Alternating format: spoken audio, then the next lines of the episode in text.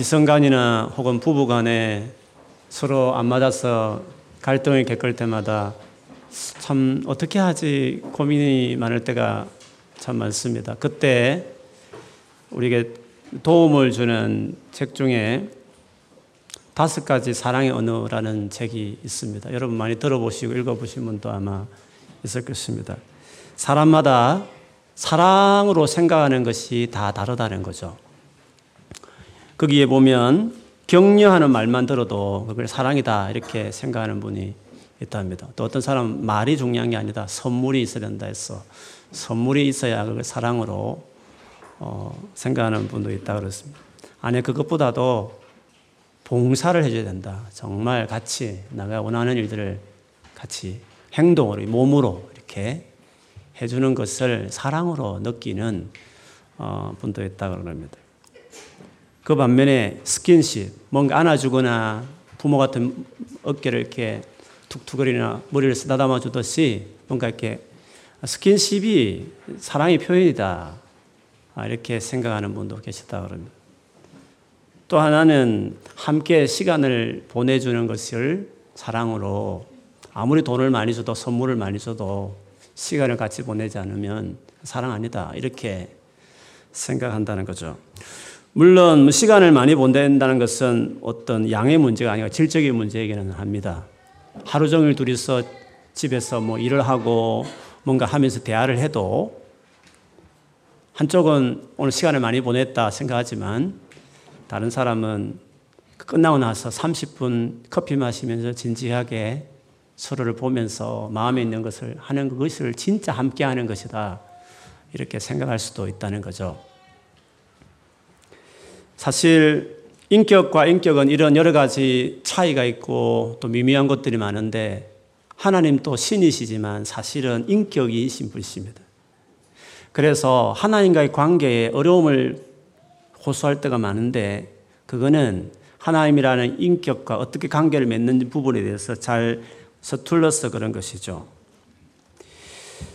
하나님 또 인격이시기 때문에 그저 많은 시간을 교회에서 보내고 혹은 예배를 드리고 아니면 교회 봉사를 많이 한다 해서 곧 하나님과 함께 많이 보낸다. 꼭 그렇게 말할 수는 없겠죠.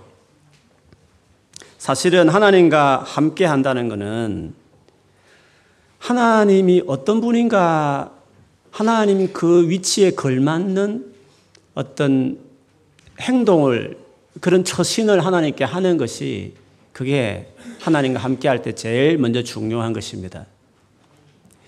만일에 예수를 믿지 않아서 혹은 어떤 하나님을 믿겠다는 생각을 가진 사람이 교회를 왔다고 생각해 보십시다. 그러면 그가 관계 맺고 싶어 하는 그 하나님이라는 분을 어떤 분으로 생각하는 것일까요?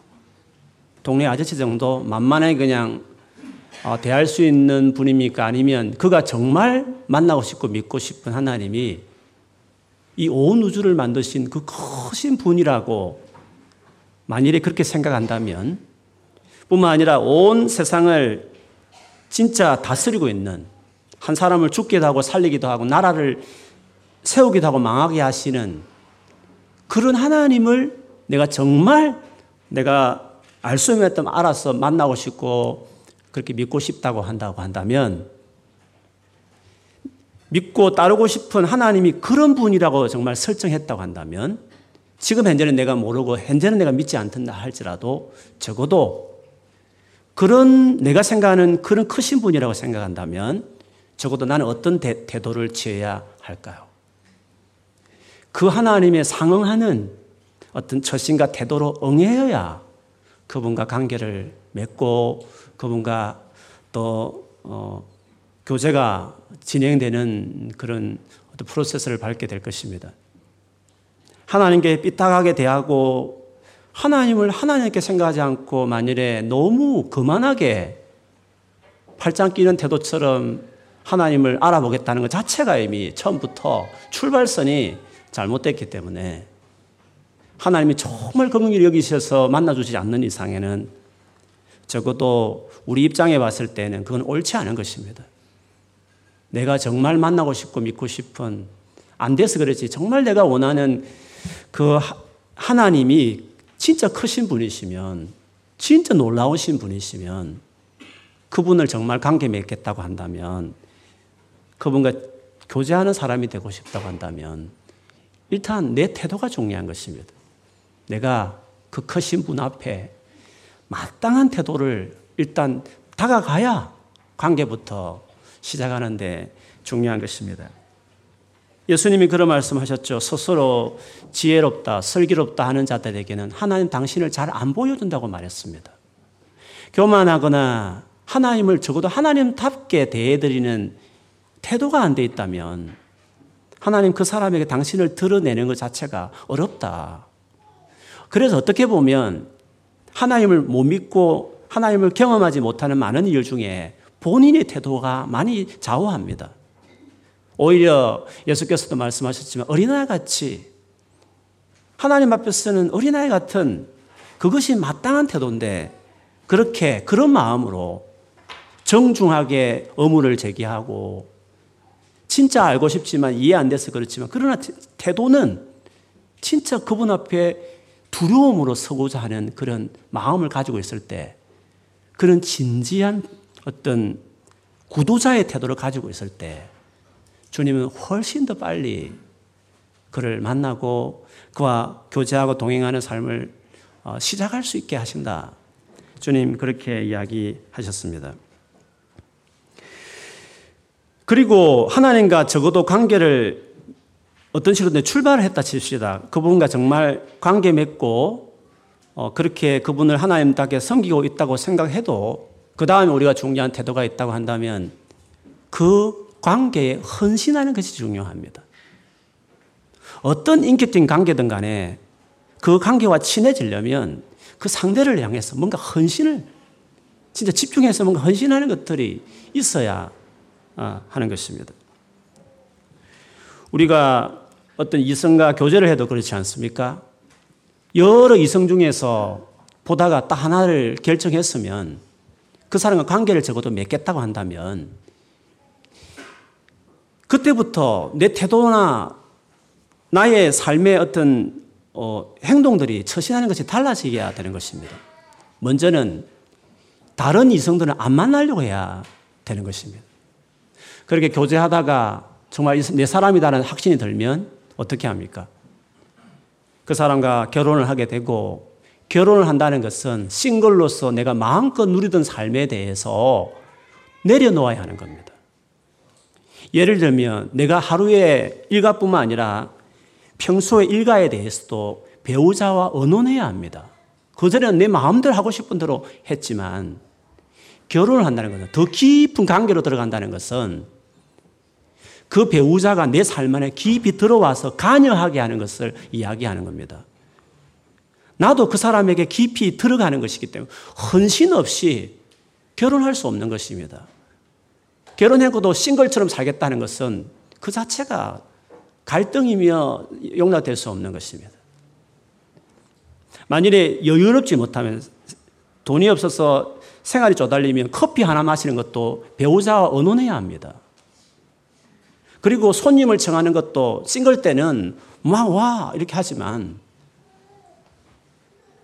어, 만일에 상대 배우자가 손님 청하는 것을 정말 잘 대접하는 스타일이라면 예를 들면 집도 잘 정리해야 해서 모시고 싶고 그냥 라면 끓여서 먹으면 돼. 뭐 중요하지 않아. 이렇게 될지 모르지만 제 아내 같으면 손님이 오면 정말 정성스럽게 대접하고 싶어 하는 마음입니다. 멀리서 오는데 간단하게 뭐 삼겹살 먹지 뭐 된장도 찌개지 이렇게 하지 않고 정성스럽게 대접하는 것이 예의라고 생각하는 아내 입장은 저는 뭐 라면 먹어도 돼. 이런 스타일이란 말이죠.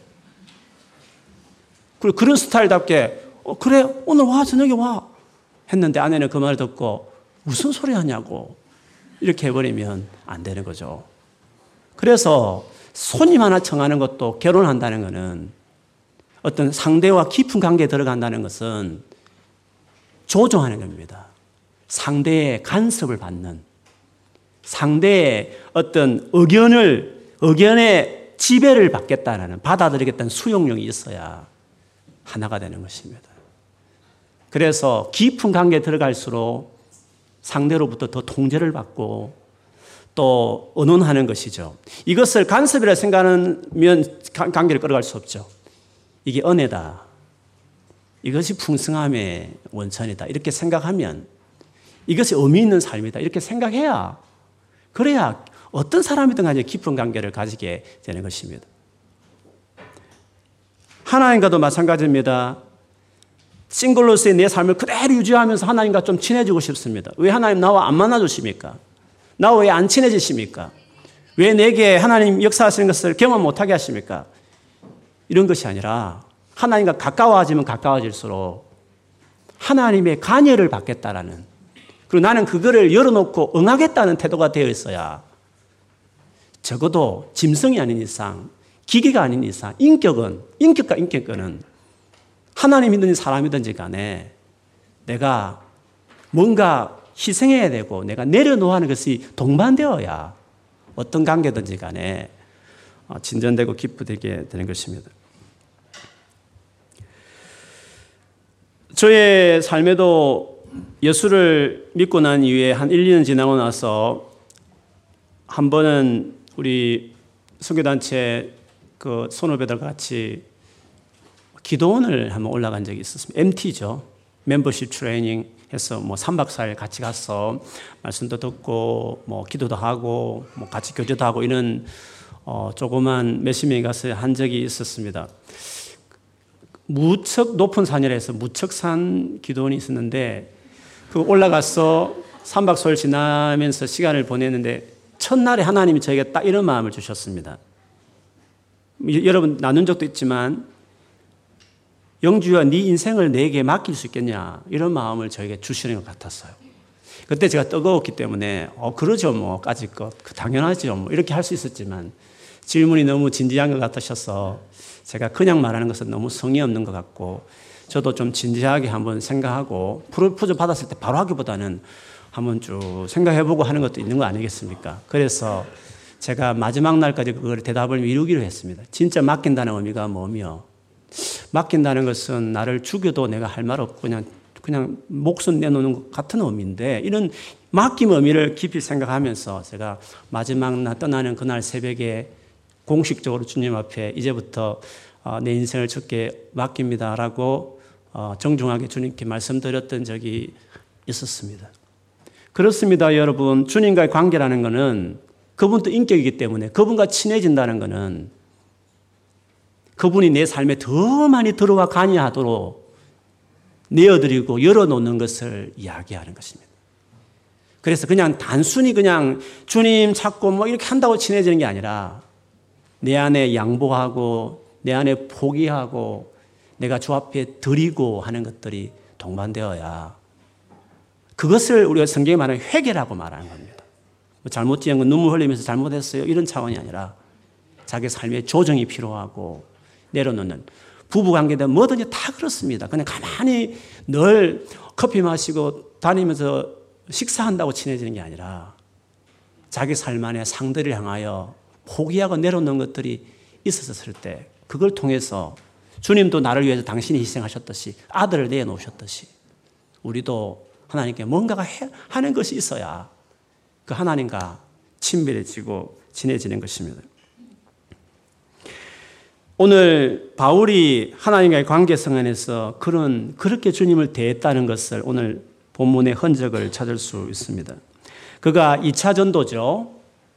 두 번째 선교 여행을 고린도라는 지역에서 마무리하게 되는데 그 고린도 지역을 떠나면서 결국 본인이 파송한 수리아라는 안디옥 교회로 이제 돌아가려고 하는 거죠. 돌아가기 전에 그 아시아를 좀 둘렀다가 수리아로 이제 돌아가고 싶었는데 오늘 고린도에 보면 두 개의 항구가 있다 했습니다. 그 아시아 쪽 항하는 항구가 오늘 보면 18절 뒤에 보면 갱그레아라는 항구입니다. 갱그레아의 항구에서 바울이 했던 독특한 한 의식이 있었습니다. 그거는 머리를 깎았더라 했습니다. 근데 이 깎은 이유를 좀 더 설명하기를 바울이 일찍이 서원이 있었으므로 갱그라에서 머리를 깎았더라라고 말했습니다. 그러니까 뭔가 서원을 했고 서원이 어느 정도 끝나가지고 이제는 고린도를 떠나면서 뭔가 머리를 이제 깎았다는 것을 여기서 우리가 볼 수 있습니다. 이 의식은요, 여러 가지 종합해 보면 바울이 나실인으로 일정한 기간 동안 하나님 앞에 살기로 서원했던 것 같아요. 물론 나신이라는 것은 우리가 생각한다면 하나님께 자기 인생을 바친 사람입니다. 모든 걸 다 바친 사람을 이야기합니다. 그런데 태어날 때부터 나실린이 있죠. 뭐 예를 들면 삼손 같은 사람들, 신약의 세례요한 같은 사람들 다 나실린이죠. 처음부터 마지막까지 나실린으로 살았죠. 그런데 일반 사람들 중에서 평소에는 자기 일 직장 가지고 자기 일만 하다가 하나님께 너무 감사해서 한 석 달은 혹은 2년은 하나님 앞에 내가 나실린으로서 전적으로 하나님의 일만, 하나님을 위해서만 어, 내가 살고 나 자신을 위해서는 모든 걸 절제하고 다 내려놓고 당신에게 맞춰버리겠습니다. 당신에게 맞추는 당신을 위해서 살아가는 존재로서 내가 드리고 싶습니다고 일정한 기간으로 나실린으로 서원하는 경우가 있었어요. 그래서 바울은 아마도 그런 일정한 기간을 평소에도 헌신했지만 이 기간은 더 집중해서 내가 하나님 앞에 나신으로 살겠습니다라고 아, 고린도에 있으면서 아마 서약을 했던 것 같아요. 언제 무슨 동기로 뭐가 감사해서 서원했는지는 우리가 성경에 안 나와 있으니까 잘 알 수 없지만 그러나 사도행전만 보면 우리가 좀 추측해 본다면 이렇습니다. 고린도 지역에 갔을 때 되게 어려웠지 않습니까? 너무 두렵고 막 모든 게 탈취되고 어려웠다는 거죠. 그래서 정말 복음을 전황을 그만두고 싶을 정도로 너무 고린도를 떠나고 싶을 정도로 너무너무 어려웠을 그때에 하나님께서 환상 중에 다 나타나셔서 주께서 두려워하지 마라.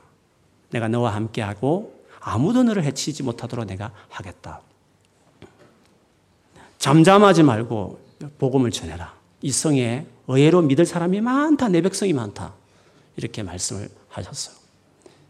되게 어렵고 힘들었을 때 하나님께 그 은혜를 경험하셨기 때문에 바울이 그때 너무 기쁘고 감사해서 주님 알겠습니다.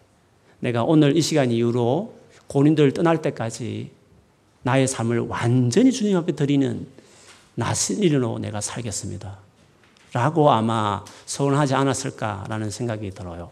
나실린이 주로 하는 일이 뭐냐 하면 주로 우리가 적당하게 이렇게 즐길 수 있는 포도나무에서 나오는 일체의 어떤 음식도 안 먹겠다는 거죠. 그 맛있는 포도주도 먹지 않고 포도 어떤 열매도 먹지 않고 나를 딱 절제하고 그리고 머리도 내가 깎지 않고 그대로 자연으로 길러서 주님 앞에 정말 외형이나 생활의 어떤 태도에 이르기까지 하나님께 완전히 드리는 자로 살아가는 것이 원래 나실린이었어요.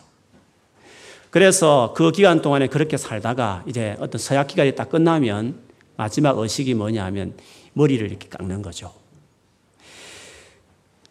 민수기 6장 18절에 보면 자기 몸을 구별한 나실인은 나실인 나실인은 해막 문에서 자기의 머리털을 밀고 그것을 하목제물 밑에 있는 불에 둘지며 라고 말을 했습니다. 원래 나실인은 사실은 그 머리를 어디서 깎느냐면 해막, 하나님을 예배하는 그 우리처럼 성전에 가서 그 머리를 깎아서 그거를 재물과 함께 불을 태워서 이렇게 하나님께 예물을 이렇게 드리는 것이었죠. 그런데 사실은 그 이스라엘 성전에 가기 좀 입장이 곤란한 지역에 사는 먼 지역에 사는 유대인들이 있지 않겠습니까? 그래서 그 유대인들은 그대로 할 수는 없고 그러나 나실처럼 주님 앞에 좀 드리고 싶어서 서약한 다음에 자기가 있는 어떤 지역에서 머리를 깎고 하는 것들이 어떤 통례처럼 간섭처럼 이렇게 내려오는 것들이 있었대요.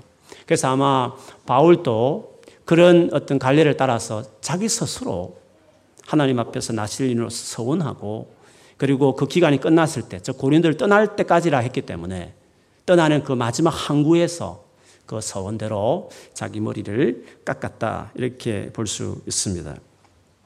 그러므로 바울은 이 행동에서 알 수 있듯이 정말 주님 앞에 평생을 헌신한 사람이지만 고린도 지역에 있으면 특별히 더욱더 하나님 앞에 자기를 더 드리고 싶어서 자기가 즐기는 것들을 절제하고 그리고 오로지 하나님께만 자기 삶을 드리는 나신인으로서 서약했다는 것을 우리가 알 수 있습니다.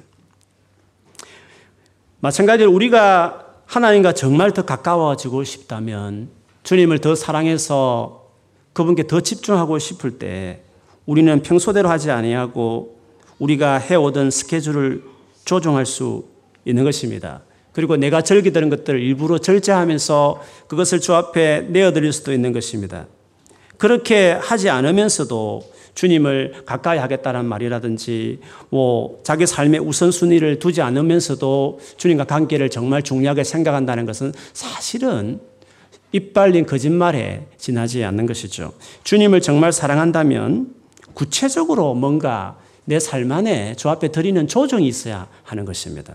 새해가 들어서 주님과 정말 가까워지고 싶다고 하는 마음을 먹은 우리 성도들이 그렇지 않습니까? 뭔가 이번 한 해에는 이런 삶으로 내 자신을 드리겠다. 이것들은 내가 더 내려놓겠다라고 자기 삶에 구체적인 초정이 있어야 그게 하나님 관계에서 정말 깊어지기를 원한다는 그 고백이 진실한 고백이며 그것을 주님 앞에 보여주는 것이라고 말할 수 있습니다.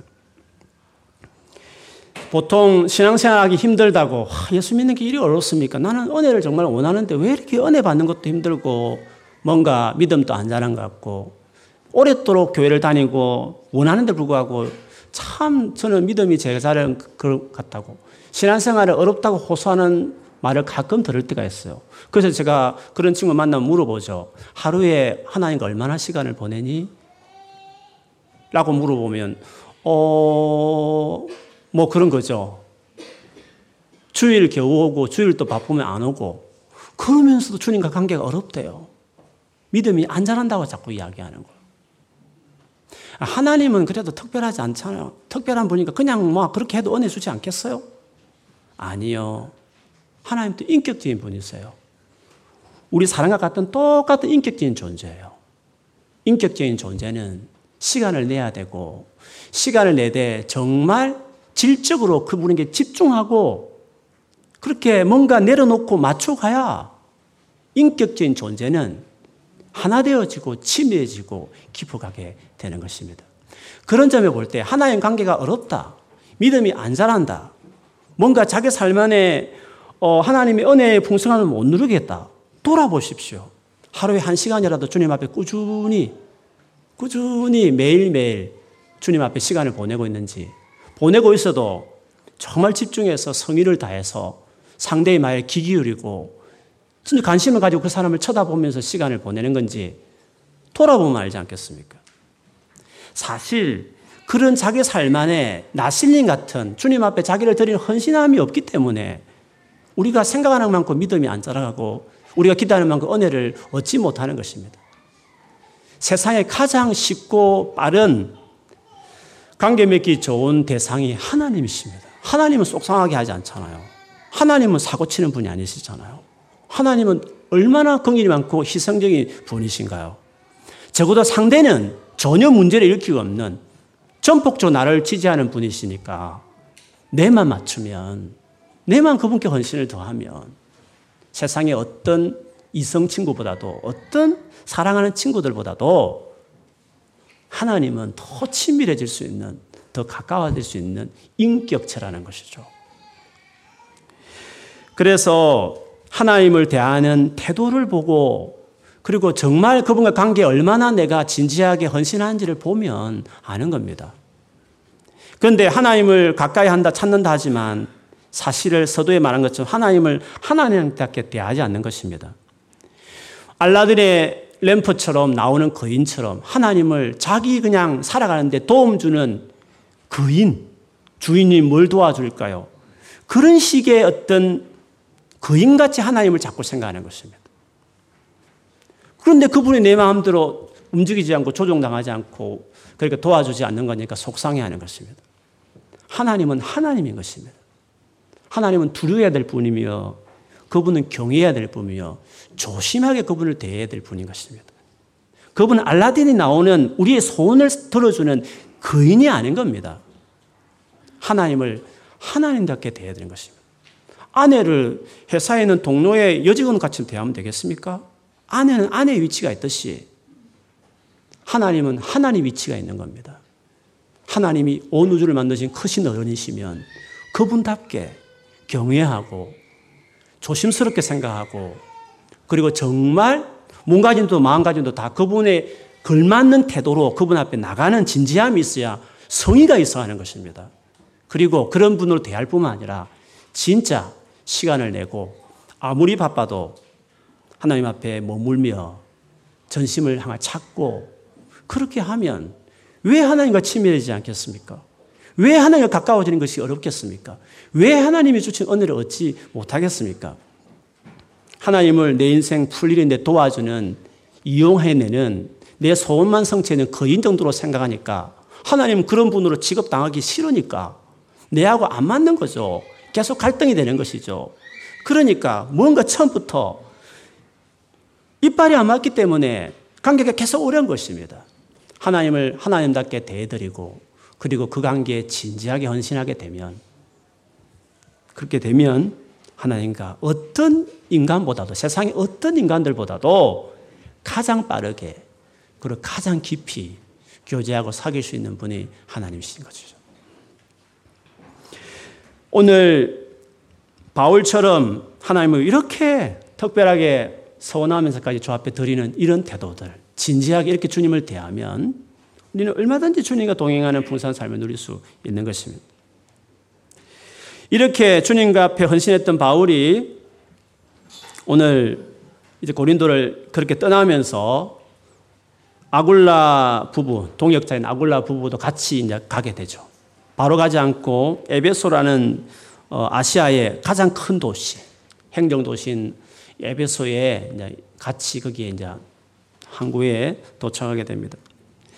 아굴라 부부는 거기에 정착하라고 머물라 그러고 역시 바울은 열정을 가진 사나이답게 그 잠시 정박하는 그 시간에도 멈추지 않고 유대인들이 머무는 해당에 들어가서 예수님에 대해서 열심히 유대인들과 변론했다 19절에 이야기하고 있습니다. 그런데 그 도시에 있는 유대인들은 다른 도시와 다르게 바울에게 되게 호의적이었습니다. 모든 성마다 다 유대인들이 바울을 괴롭혔습니다. 그러나 여기 있는 유대인들은 되게 호의적이었습니다. 그래서 바울 들어 좀 더 머물 달라고. 일정이 좀 금방 간다 하지만 그렇게 하지 말고 오래 여기서 머물러서 정말 진지하게 전하는 그 예수에 대해 복음에 대해서 좀 우리가 들을 수 있도록 해달라고 간청을 하게 되죠. 그때 바울이 했던 말이 허락하지 않고 21절에 보면 작별하여 이르되 만일 하나님의 뜻이면 너희에게 돌아오리라 하고 배를 타고 에베소를 떠나 가이사라 올라가서 예루살렘 교회 안부 묻고 다시 원래 파송했던 안디옥 교회로 갔다 이렇게 일정을 소개하고 있습니다. 바울은 그렇게 호의적이고 마음이 열려 있는 유대 교인들이었지만 그것에 더 이상 머물지 않고 돌아갔고 다시 얼마든지 돌아올 수 있을 것 같은데 불구하고 선뜻 약속하기보다는 하나님께서 허락하시면 하나님의 뜻이면 내가 돌아오겠다 이런 식으로 괜히 발 빼려고 하는 말이 아니라 진짜 주님의 자기 장래의 모든 진로에 대해서 그분의 결정이 있음을 신중하게 생각하고 그분이 뜻이면 내가 반드시 돌아오겠다. 사실 인간적으로 정말 오고 싶지만 내가 간절히 원하는 바지만 세상 이런 유대인을 만나본 적이 없지만 그러나 그것도 하나님이 허락하시면 내가 정말 원하는 것도 허락하시면 오지만 하나님이 허락하지 않으면 내가 뭐 올 수 없고 할 수 없다라는 이 태도를 오늘 고백하고 있습니다. 바울이 이렇게 고백했던 이유는 아마 과거의 경험이 좀 작용했을 것입니다. 우리가 여러분 2차전도 아십니까? 1차전도 아시아에서 전하고 2차전도 아시아에서 더 본격적으로 전하려고 그랬습니다. 그런데 성경에 보면 하나님이 성령께서 아시아에 복음 전한 것을 막았습니다. 그 막았다는 게 어떤 식으로 막았는지 잘 모르겠지만 바울이 복음을 막 아시아에 전하려면 이상하게 잘 안 됐습니다. 여러 가지 가는 게 어려웠습니다. 고민 고민하는 중에 바로 건너편, 우리로 하면 유럽, 아시아 바로 옆에 있는 유럽 마게도니아의 어떤 사람이 그 복장을 한 사람이 와서 도와달라는 환상을 보게 되죠. 그래서 바울이 아 하나님이 아시아에서 복음을 전하지 말게 하고 저 마게도니아 유럽으로 가라고 하는가 보다. 그렇게 해서 즉시 어, 그 유럽으로 가서 이제 복음을 전해서 2차 전도를 이제 유럽에서 이렇게 고린도까지 하게 된 것이었죠. 그런 바울의 개인적인 경험이 있었기 때문에 자기가 정말 원했던 아시아에 복음 전하는 걸 하나님께 막으시고 유럽으로 가게 하셨던 것처럼 정말 에베소에 다시 오고 싶은 마음이 있지만 하나님이 뜻이 아니면 허락하지 않으면 안 될 수 있음을 알기 때문에 자기가 원하는 그것을 그대로 이룬다. 반드시 일어나야 된다. 반드시 되어져야 한다고 생각지 않고 내가 원하는 원해서 계획도 하지만 하나님께서 막으시면 그거 뜻이 아니시면 나는 언제든지 그걸 받아들이는 태도로 응했다. 이것을 볼 수 있습니다. 사실 바울은 이 같은 태도를 로마라는 지역에 정말 가고 싶었어요. 수시로 로마를 보겠다고 그 지역 가고 싶다는 말을 많이 밝히지만 그 로마에 쓴 편지에 보면 1장 10절에 보면 어떻게 하든지 이제 하나님의 뜻 안에서 너희에게로 나아갈 좋은 길 얻기를 구하노라 라고 이야기했습니다. 그처럼 바울은 언제나 자기 장래나 자기 미래에 있어서 하나님의 개입, 하나님의 어떤 조정, 이것을 받아들일 수용적인 태도로 늘 자기가 정말 원하는 부분에 있어서도 그것이 이루어지지 않더라도 괜찮은 언제나 받아들일 수 있는 그런 마음의 준비를 하고 늘 자기 장래를 살았다 하는 것을 여기서도 볼 수 있습니다. 여러분 성경에서 죄나 악이라는 것을 어떻게 정의하는지 아십니까? 세상에서는 흔히 말하면 죄는 그 나쁜 짓 하는 겁니다. 그러나 성경에서 말하는 죄와 악은 윤리적인 범죄보다도 더 근원적으로 그 같은 죄를 뭔가 만들어내는 근본적인 것을 죄라고 정의합니다. 그 죄는 아담과 하와가 에덴 동산에서 처음 하나님께 범죄했을 때 바로 그 죄입니다. 아담과 하와가 에덴 동산에서 사람 죽인 건 아니었습니다. 도둑질한 것도 아니었습니다. 뭐 바람 피워서 뭐 성적으로 타락한 것도 아니었습니다. 아담과 하와가 처음 지었던 그 죄는 윤리적인 죄가 아니었습니다. 그 죄는 그게 죄입니다. 그게 제 원래 성격인 것입니다. 내가 하나님이 되겠다.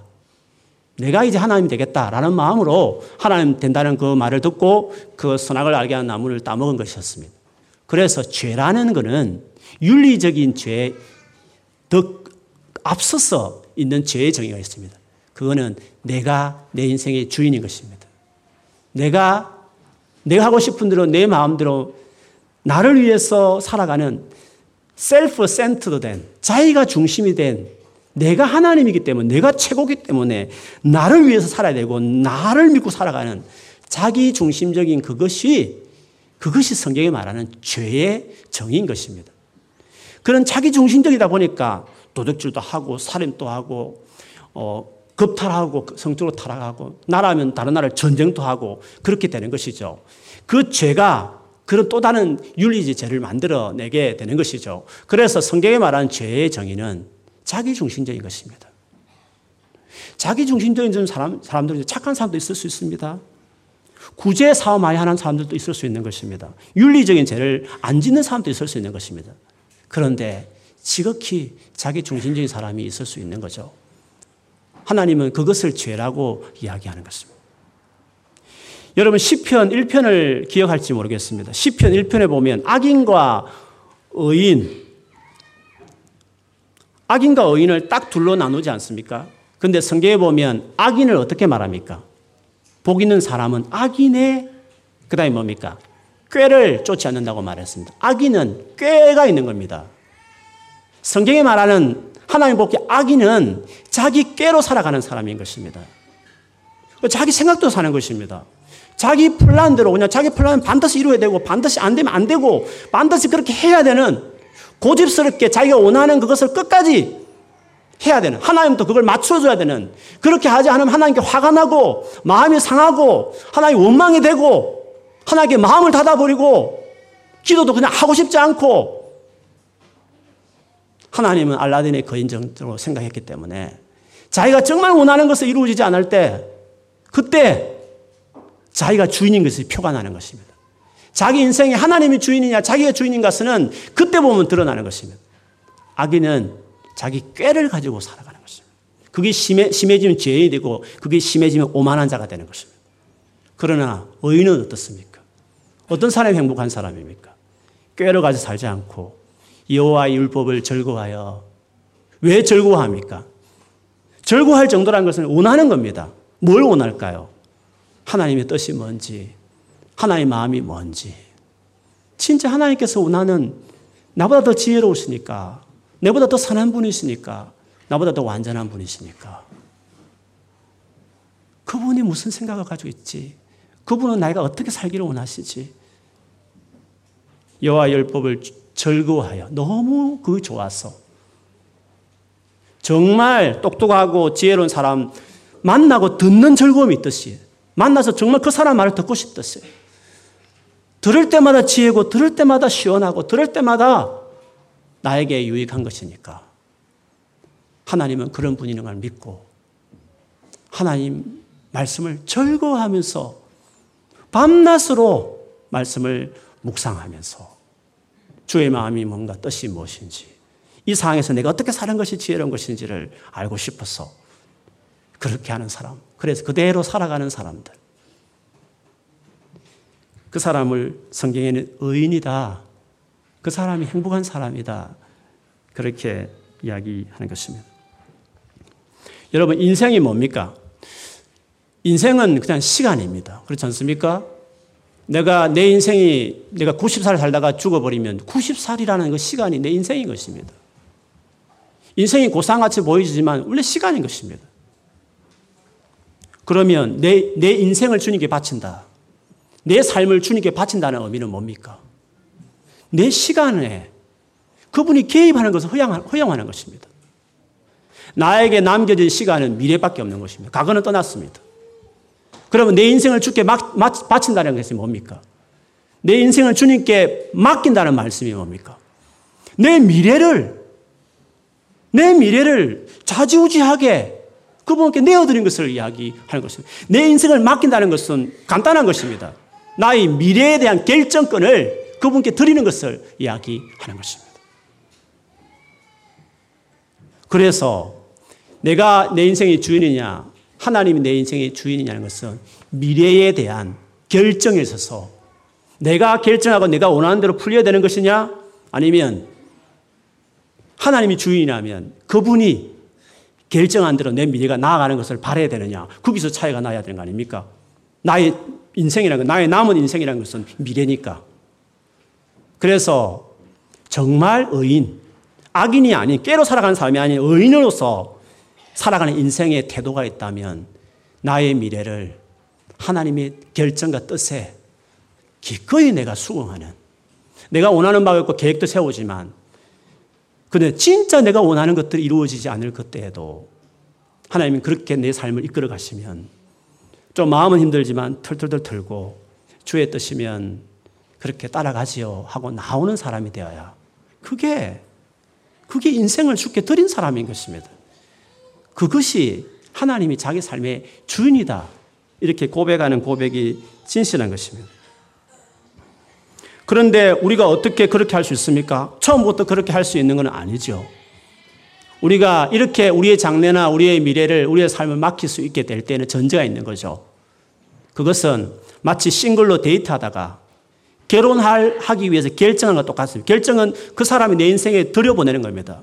그 사람의 간섭을 받는 것입니다. 일주일의 스케줄도 그 사람에게 체크 받아야 되겠다는 것을 결정하는 것입니다. 그럼 그거, 그 일을 왜 하지? 그 미친 일을 왜 하지? 하십지만 우리는 다 합니다. 결혼을 하는 것입니다. 왜 그렇게 합니까? 그 사람이 나를 사랑하는 걸 알기 때문에. 그 사람이 나를 정말 위해서 살아가는 사람을 알기 때문에. 기꺼이 나는 그것을 수용하는 것입니다. 하나님을 사랑하지 않으면, 하나님을 신뢰하지 않는 사람은 그 모든 결정에 대해서 블레임할 것입니다. 뭐 하나님 어떻게 그렇게 할 수 있습니까? 신임은 답니까? 이렇게 말할 수 있을 것입니다. 아, 내가 원하는 것좀 도와주셔야지 이렇게 생각할 수도 있을 것입니다. 그러나 하나님을 진짜 아는 사람은 내가 죄인 되었을 때도 자기 생명을 내놓으신 분이 그 하나님을 내가 정말 안다면 가장 귀한 독자를 기꺼이 나를 위해서 내어주신 그분이 내가 믿고 싶은 하나님이라고 믿는 사람이라면 그 사랑과 자비를 안다고 한다면 송두리째 다 드려도 그분이 나의 미래를 다 지배하게 해도 그분이 일방적으로 자기를 위해서 이용하고 부려먹기 위해서 내 인생을 이끌어가지 않으시고 자기 생명 내놓는 그 큰 애정과 사랑으로 나를 인격적으로 다루시면서 머리 나쁜 나보다도 더 지혜로우신 그분께서 의지가 약한 나보다 더 의지가 강하신 그분께서 모든 상황을 다 하시는 그분께서 나를 잘 인도하실 것이다. 할 수만 있다면 더 드리고 싶고 더 주님 앞에 정말 헌신하고 싶은 마음을 갖는 것이 적어도 하나님을 사랑하는 사람이면 하나님이 선하신 분이라고 안다면 우리는 기꺼이 그것을 기쁨으로 기쁨으로 내 인생에 정말 사랑하는 여자를 만났다면 남편을 만났다면 나를 위해서 자기 삶을 전적으로 헌신하는 한 남자와 여성을 내가 내 인생에 만났다면 기쁨으로 그와 결혼할 것입니다. 기쁨으로 나의 일주일 스케줄을 간섭받는 그 결혼을 내가 선택할 것입니다. 기쁨으로 손님 하나 청하는 것도 같이 의논해서 결정하는 그 부부 생활을 내가 기쁨으로 결정할 것입니다. 상대가 어떤 분이에 따라서는 다른 것입니다. 하나님이 내 삶에 가입하는 것을 간섭이다. 내가 원하는 것을 하지 못하도록 만드는 분이다. 이렇게 생각하는 것 자체가 하나님을 본인이 그렇게 생각하는 것입니다. 하나님을 모르는 것입니다. 그래서 로마서 12장 1, 2절에 보면 그러므로 형제들아 내가 하나님의 모든 자비하심으로 너희를 권하노니 너희 몸을 하나님이 기뻐하시는 거룩한 산 제물로 드리라. 이는 너희가 드릴 영적 예배니라. 너희는 이 세대를 본받지 말고 오직 마음을 새롭게 함으로 변화를 받아 하나님의 선하시고 기뻐하시고 온전한 뜻이 무엇인지 분별하도록 하라고 말했습니다. 이 구절의 서두는 그렇습니다. 하나님께 바치라. 아예 재물처럼 네 인생을 주께 바치라. 이렇게 어, 바울이 권하고 있습니다. 그러나 전제가 있습니다. 아무나 그렇게 하지 않습니다. 바울이 이렇게 말할 때는 근거가 있었습니다. 하나님의 모든 자비하심으로 내가 권한다. 하나님의 모든 자비하심을 내가 지금까지 11절까지 이야기했는데 이 모든 하나님의 자비하심의 베이스 삼아서 이토록 사랑하신 하나님이시니까 이렇게 나를 사랑하는 여성이니까 이렇게 나를 사랑하는 남성이니까 기꺼이 그에게 날 헌신하는 부부로의 삶을 결정하듯이 세상에 이렇게 나를 사랑하시는 모든 하나님의 자비하심에 근거해서 내가 너에게 권하는데 너희 몸을 송두리째 하나님 앞에 산재물로 드리라. 그리고 이 세대 본받지 말고 하나님의 선하신 뜻, 정말 선하신 뜻이에요. 하나님이 정말 기뻐하시는 그분 모시기도 합족할 만한 그 완전한 선하시고 기뻐하시고 완전한 뜻이 무엇인지 분별하라고. 우리가 하나님께 드린다 해서 우리 인생을 하나님 함부로 다루는 게 아니라 우리보다 훨씬 더 가장 선한 것으로 가장 완전한 그 길로 주께서 우리 인생을 인도해 가시는 것입니다. 지난번 어, 우리 어떤 세미나에 제가 참석했지 않습니까? 거기서 이제 중간에 브레이크 시간이 있어서 탁구 대회가 있어서 마침 탁구를 이렇게 제가 또 치고 저보고 치라 저도 이렇게 치고 그랬는데 제가 원래 뭐그 운동을 잘하는 스타일이 아니지만 탁구는 좀 괜찮지 않습니까? 뭐큰 몸을 쓰는 거 아니니까 대충 이렇게 받아치면 되니까. 근데 나름대로 신경을 써서 막 어쨌든 이렇게 돌리기도 하고 잘 들어가도록 이렇게 어, 탁구를 이렇게 치고 있었는데 그 주변에 있는 목사님 중에서 운동을 정말 잘하는 분이 계셔요. 선교사님이시고 이 체육과 운동으로 범행해서 무슬림 대상으로 선교하시는 분이시거든요. 그분이 저를 딱 보더니 어, 이 목사님 너무 힘들어갔어. 힘 빼야 돼. 운동은 힘을 빼는 거야. 그렇게 막 힘을 들어서 막 이렇게 치고 이러면 나중에 근육이 힘들고 나중에 몸에 무리가 돼. 운동은 힘을 빼는 건데. 이러면서 하는 그말 들으니까 그것 같아. 너무 힘을 들어 이거 탁 이렇게 하면 안 되잖아요. 힘을 좀 빼고 몸이 움직여야 되는 거잖아요. 근데 뭐 돌리보겠다고 잘 넣어보겠다 힘을 들면 이게 도리어 네트에 걸리고 막 튀고 막 그렇게 해야 되는 거지 않습니까? 운동은 몸에 힘을 빼는 것입니다. 그냥 그 어떤 리듬에 따라서 그냥 움직이면 그게 정확하게 들어가고 아, 운동을 잘하는 것이죠. 주님 관계도 그런 것입니다. 내 인생을 살아가는데 내가 잔뜩 짊어지는 막 내가 뭔가 해야 된다는, 내가 뭔가 손에 쥐고 뭔가 해야 되겠다는 아주 대단한 계획과 열심과 그리고 반드시 돼야 되고 하나님도 그걸 도와줘야 되지. 방해하면 진짜 안 되고 안 이루어지면 진짜 화가 나고 막 이런 잔뜩 힘이 들어간 태도로서 인생을 살면 안 되고 힘을 좀 빼고 힘을 빼고 하나님께 내, 내 손을 맡기고 내 인생을 맡겨서 그분이 드라이브 하는 대로 그렇게 살면 그 경기도 재밌거니와 점수도 많이 나오고 그리고 그 인생이 정말 지혜로우신 그분에 의해서 내 인생이 더 아름다워지는 삶으로 그렇게 나아가게 되는 것입니다. 그렇습니다. 여러분이 정말 원하는 삶이 있었을 것입니다. 옛날에도 있었고 지금도 있을 것입니다. 지금까지 열심히 내 힘으로 살아왔던 삶이 많이 있었습니다. 근데요, 하나님은 더 지혜로우셔서 때로는 주께서 우리 인생에 들어오신 이후로 당신이 주인이시니까 진짜 로버트처럼 관여해버리면 다 할 수 있었겠지만 너무 인격적인 분이셔서 때로는 마음 상할 줄 알지만 너무 심하지 않게 적당한 선에서 우리 인생에 대해서 막으시기도 하고 또 다른 쪽으로 터나시기도 하시고 그렇게 하는 것입니다. 그때 너무 힘을 주지 말고 플렉스블하게 그때 주님 터나시면 적당히 물 흐르듯이 그 흐름을 타서 움직이면 좋은데 안 되는 것을 억지로 뻗당기고 막 근육에 인대 터지고 막 잡아 당기고 막 안 가려고 그러고 이렇게 하면 얼마나 온몸이 삭신이 쑤시고 나중에 되면 힘들듯이 우리 인생 가운데 너무 힘이 들어간 인생 같이 자기 인생을 그렇게 매니지하고 그렇게 살아가고자 하는 사람들이 많이 있다는 것이죠.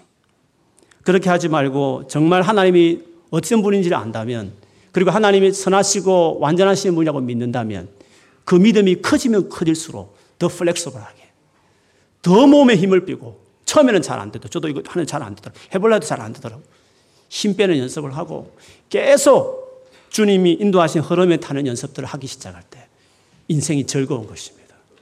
막혀도 또 다른 또 다른 길또 나오는 것입니다. 그렇게 그것이 우리의 삶의 진정한 행복이요 쉼인 것입니다. 하나님과 동행하는 법들을 배워야 하는 것입니다. 하나님과 관계 맺는 법들, 하나님 인도받는 방식에 맞춰가는 것들을 자꾸 내 삶 안에 경험해 가야 하는 것입니다. 그래서 그 유명한 마태복음 11장 28절 30절까지 수고하고 무거운 짐진 자들아 다 그래서 수고하는 거야. 그래서 삶이 힘든 거야. 수고하고 무거운 짐들 다 내게로 오라고. 내가 너를 쉬게 하겠다. 어떻게? 내 멍에를 매라.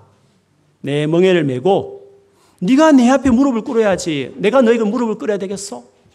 나는 너에게 내 독생자를 바쳤어. 내 생명을 내어놨어. 이제는 네가 무릎 꿇을 차례잖아. 적어도 나 같은 이런 존재를 믿겠다 하면 네가 무릎을 꿇어야지. 멍에를 메고 내게 맞추고 그게 바보같이 보이지만 주권이 없는 같이 보이지만 자립심도 자율시 없을지 보이지만 그렇지 않아. 나는 간썰게 다 내놓고 내 생명을 너를 위해 바쳤어. 그런 분이 예수라고 알고 있잖아. 그러면 그런 예수를 네가 관계 맺다고 한다면 너도 태도를 보여야지. 내 멍에를 메고 네가 원하는 삶에 네가 맞춰가고 관계라는 건 그런 거야. 내가 너에게 헌신하듯이 너도 내게 헌신한 것이 왔다 갔다 해 관계가 맺는 것이야. 계속 뻗ing기니까 계속 내가 원하는 방식 안 가겠다고 뻗ing기니까 네가 더 힘든 거야. 계속 근육이 힘들 힘이 들어가니까 계속 네 삶이 어려운 거야.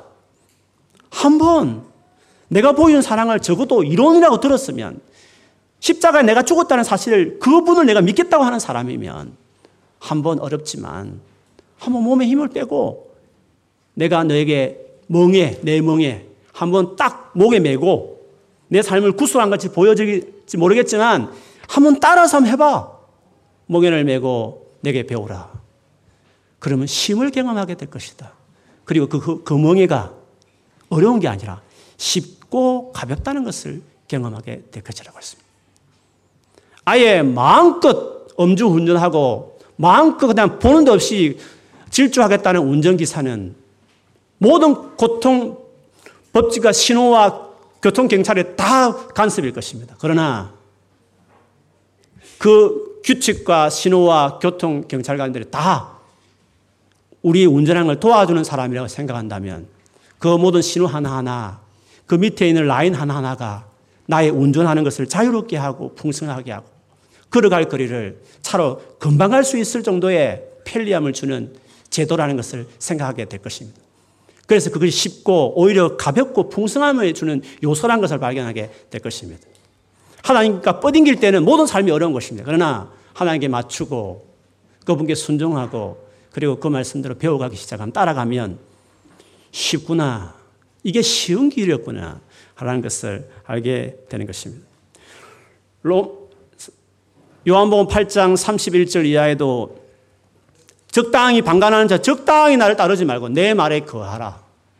그게 내 진짜 참 내 제자며 그때 진리를 발견하게 될 텐데 그 진리가 너를 자유케 할 것이다. 라고 주님이 역시 말씀하셨습니다. 그렇습니다, 여러분. 우리가 주님과의 관계 맺고 관계 처음 클릭하는 것도 마찬가지지만 클릭한 이후에 그분과 관계를 깊이 하는 모든 것에 있어서도 그분도 인격적인 존재입니다. 우리의 사람과 똑같은 인격적인 존재입니다. 인격과 인격적인 존재는 그에 상응하는 태도를 갖춰야 되고 그리고 그 상대를 향해서 정말 헌신해야 하는 것입니다. 그만큼 속도 차이 나고 그만큼 깊이가 차이가 나게 되는 것입니다. 주님과 관계는 너무 쉬운 것입니다. 먼저 주님 앞에서 정말 헌신하겠다는 생각을 가지게 되고 그리고 그분이 궁극적으로 내 인생의 주인이니까 나의 미래를 결정할 수 있는 더 합당한 결정자인 것을 신뢰하고 그분이 내 미래를 간섭하도록 기꺼이 초청해드리고 그렇다고 그분이 로버트처럼 우리를 하실 분은 절대 아니시니까 인격적으로 나를 정말 나의 자유권을 존중하면서 그분이 잘 인도하실 분이시기 때문에 그렇게 믿고 내 삶을 어탁하고 맡기시면 주님이 정말 내 인생을 멋지게 인도하신 걸 경험하게 될 것입니다. 여러분 인생이 막혔다고 생각할 때, 내가 원하는 대로 뭐가 일, 일이 안 풀렸다 생각할 때, 그때, 그때 여러분 어떤 태도가 취하는 게 중요한 것입니다. 그때 주님이 내 인생의 주인이십니다. 네, 이때 나보고 힘을 빼야 할 시간이군요.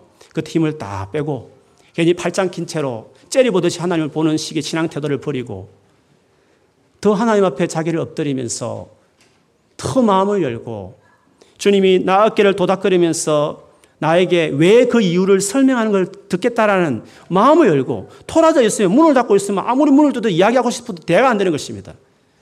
그러나 그럴 분이 아닌데 얼마나 좋으신 분인데 생각하고 잘 이해하는데 힘들기는 하지만 그래도 정말 따뜻 눈물 흘린 눈 눈시울을 적시는 눈만 눈 안에 눈물이 가득하지만 주님을 계속 보고 언제나 마음이 오픈된 채로서 엎드려서 주님이 뭐라고 말씀하시는 더귀 기울이고 플렉스블하게 더 몸에 힘을 빼고 주님 인도하신 대로 살아가야지 라고 결정하기 시작하면 주님이 정말 멋지게 여러분 인생을 인도하실 것입니다.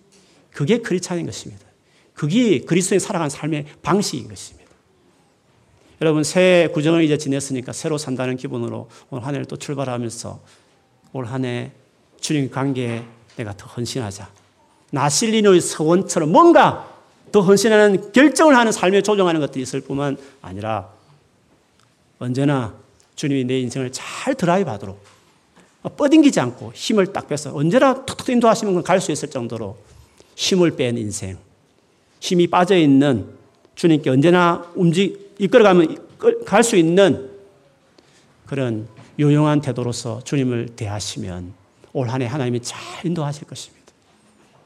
그렇게 사셔서 정말 올 한해 주님께서 여러분을 인도하고 싶은 그 놀라운 방향으로 그 삶으로 다 나아가는 여러분 되시기를 주의 이름으로 축원합니다. 우리 앞서전 인사하십시다. 힘을 빼고 살겠습니다. 기도하겠습니다.